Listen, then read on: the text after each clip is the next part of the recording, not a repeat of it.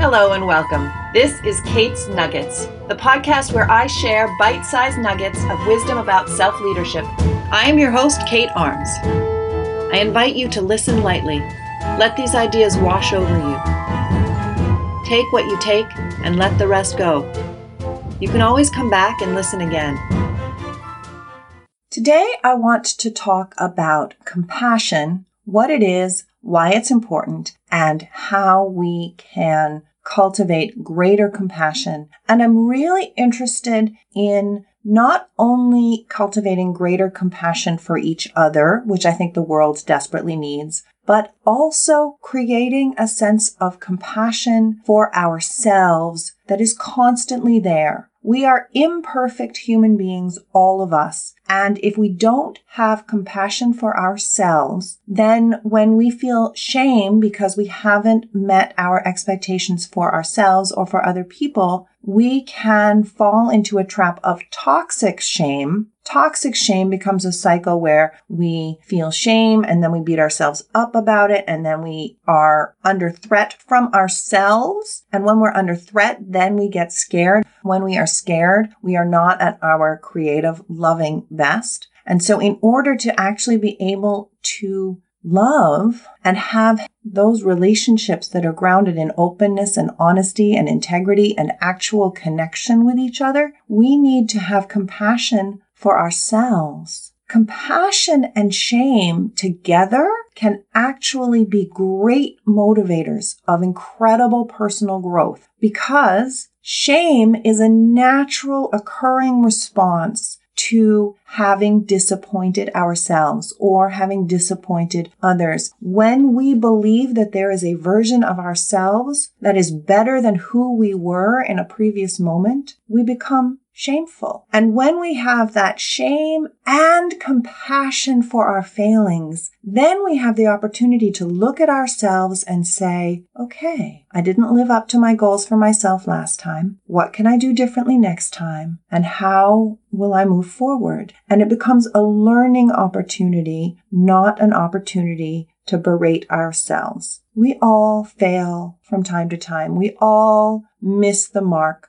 None of us lives up to our expectations all the time. And healthy shame works with compassion to actually fuel our growth. So if you tend to be someone who shames yourself or shames others, these practices of cultivating compassion are incredibly valuable. They will transform your relationship with yourself and your relationship with other people. So first I want to actually define compassion. Compassion is when we feel with somebody in their suffering. It's different from pity because with pity, we take a distanced perspective and we see ourselves as not having the suffering, not feeling the suffering. We're better than that in our relationship to the feelings. And so when we pity somebody, we might feel bad on their behalf. We might feel bad that they feel bad, but we don't feel their feelings with them. Empathy and compassion, as distinguished by Oren J. Sofer, whose definitions I really love. The difference between empathy and compassion is that empathy is when we feel with other people no matter what they're feeling. We can have empathy for someone's joy. We can have empathy for someone's delight. We can have empathy for someone's mischievousness and gleefulness and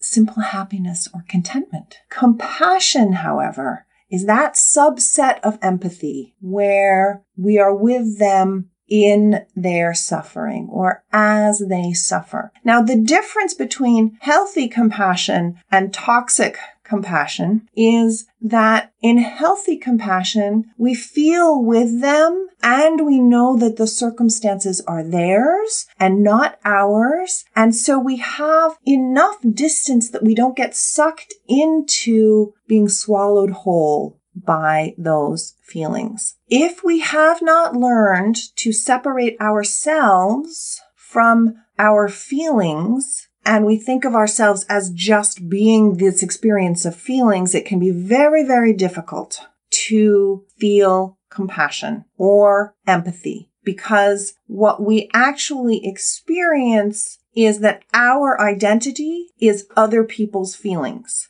And if we aren't aware of our own feelings, our own internally generated sense of self and feelings based on our own experience, it can be overwhelming to let somebody else have feelings in our space and to stretch ourselves open to feeling with them. So part of being able to develop true compassion is also doing the work to build your own sense of identity, which is where compassion for yourself is very, very powerful. Because when you reflect and spend time with yourself so that you get to know what your inner experience is, then it becomes easier to separate your inner experience from their experience that is influencing you. The heart of a truly powerful relationship is one where you each have your own individual identities and you are open to influence from the other without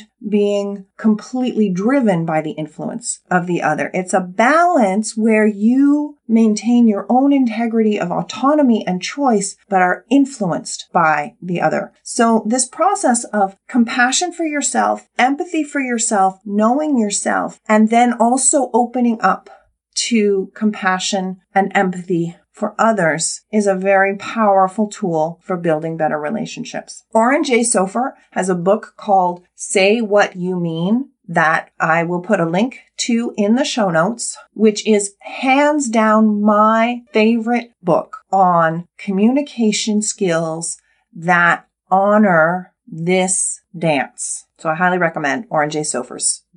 Now, this is all well and good as a piece of theory, but how can we cultivate compassion for ourselves and for others? What specific tools can we use? And I'm going to give you three. And I suggest that you try them all, see which one feels most natural to you, and just spend time with that one. Like everything else, you should t- try on a new technique and see what works for you and use that and know that at some other point in your life, maybe the other techniques will also work and you can come back to them. But there's no point in taking all of them on. One at a time is perfect. You may have encountered the Buddhist practice called loving kindness or metta practice. This is having a real moment in the culture right now. And so you may have run across it. That practice is a practice of meditation where after you've settled yourself into a quiet, calm space of being present with yourself, you repeat to yourself phrases of compassion, first directing them to yourself, then directing them to someone who has been kind to you, then directing them to somebody who you feel neutrally about, and eventually directing them to somebody that you actually have a challenge with. And for many of us, the only one of these that feels easy is the one that is being compassionate for someone who's been kind to us. But with practice, we can get better. So the practice is that you get yourself into a present calm space and then you bring to mind the person you're thinking of. So you start with yourself and then you find some phrases that work for you in which you express your desire for the person, starting with yourself and then the other people as you proceed through the process. What desires do you have for them? And the classic phrases are, may you be safe. May you feel ease. May you be at peace. May you be healthy. And the idea is that you tap into the part of yourself that genuinely desires that for that person. May you be at peace. May you be safe. May you feel freedom. Find the phrases that work for you. These universal human needs for safety and security and approval and health, connect with those. And this is a process of just reinforcing the wiring of knowing that you have these desires, that people in the world have these fundamental human needs met. There's an exercise that takes a very different approach to this using the imagination. When you see somebody, yourself, somebody else, having a difficult time, imagine them as a child Imagine them as a young child before the world started civilizing them, when they were gleeful and joyful and enthusiastic and exploratory. And imagine this childlike wonder and this innocent naivete and this openness to the world in the child that this person used to be. When you're working on this for yourself, it can be useful to find a picture of yourself when you were that young that has you with a beaming smile in it so that you can remember that version of yourself. Know that that version of yourself still lives in you. And that version, that childish version of each person still lives in them. And how would you be with this person or with yourself having this difficulty, having this challenging behavior because this behavior is trying to meet a need and it's unskillful and it's not working and the frustration is building up? How would you be with that person if they were a toddler rather than a grown up? For most of us, if imagine people having this inner child in them, it's much easier for us to go, it's okay, honey. You're scared. You're unsure. You don't know what's happening. This really matters to you and it's not going the way that you want. And we're just going to be here together and get through it.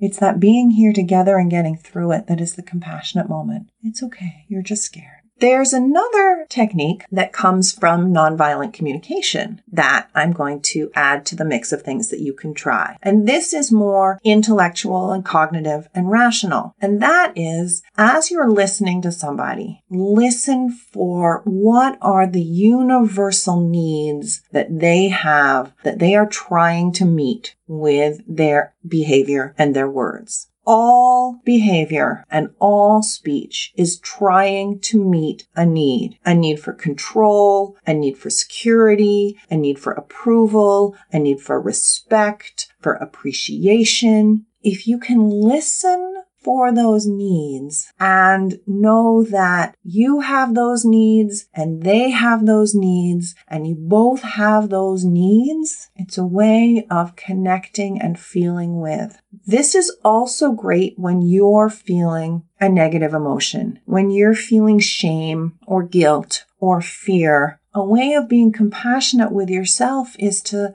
notice, oh, I'm feeling this shame because I was not as kind in that last communication as I wanted to be. And I want to be in good relationships. I want to belong to communities of kindness. And I am shamed at not meeting up to my own expectations. And just like I'm ashamed when I don't meet my own expectations, everybody else on the planet is ashamed when they don't meet their own expectations. And shame is just a thing that we all have. And here it is, sucking and human and that connecting your universal experience with other people is a way of having compassion for yourself. Look at us all being human. And humans are wonderful, messy, glorious things. And we feel all these feelings. So there are three techniques. One that uses your imagination to envision the child, one that uses cognitive processing, listening for the needs, and one that is actually a physical practice of meditation or a training practice of meditation. Try them on, see what works for you, and I would love to hear from you about what your experience is. The world needs compassion. You need compassion. You deserve compassion. I need compassion. I deserve compassion. Compassion is actually something that we all need. We all need people who feel with us because when people feel with us, we know that we're okay. We believe that suffering will not leave us without community. When people can't be with other people in their suffering, We create cultures where people suffer alone, and this makes things worse. When we experience our griefs and our sorrows and our shames in a community where we feel together without judgment, we create greater ease, peace, and contentment, even if we can't solve the problems. If you're enjoying Kate's Nuggets, please share it with your friends. And please write a review on iTunes so other people know what they would get if they listened to. Thank you. To dig deeper into the topics I cover on the podcast, follow me at instagram.com slash signalfirekate or at facebook.com slash katearmscoach. To take this work deeper and learn how I can support you personally as your coach, email me at kate at signalfirecoaching.com to schedule a free consultation. Here's to thriving. Catch you next time. Kate's Nuggets is a Signal Fire coaching production. The music is adapted under license from Heroic Age by Kevin MacLeod.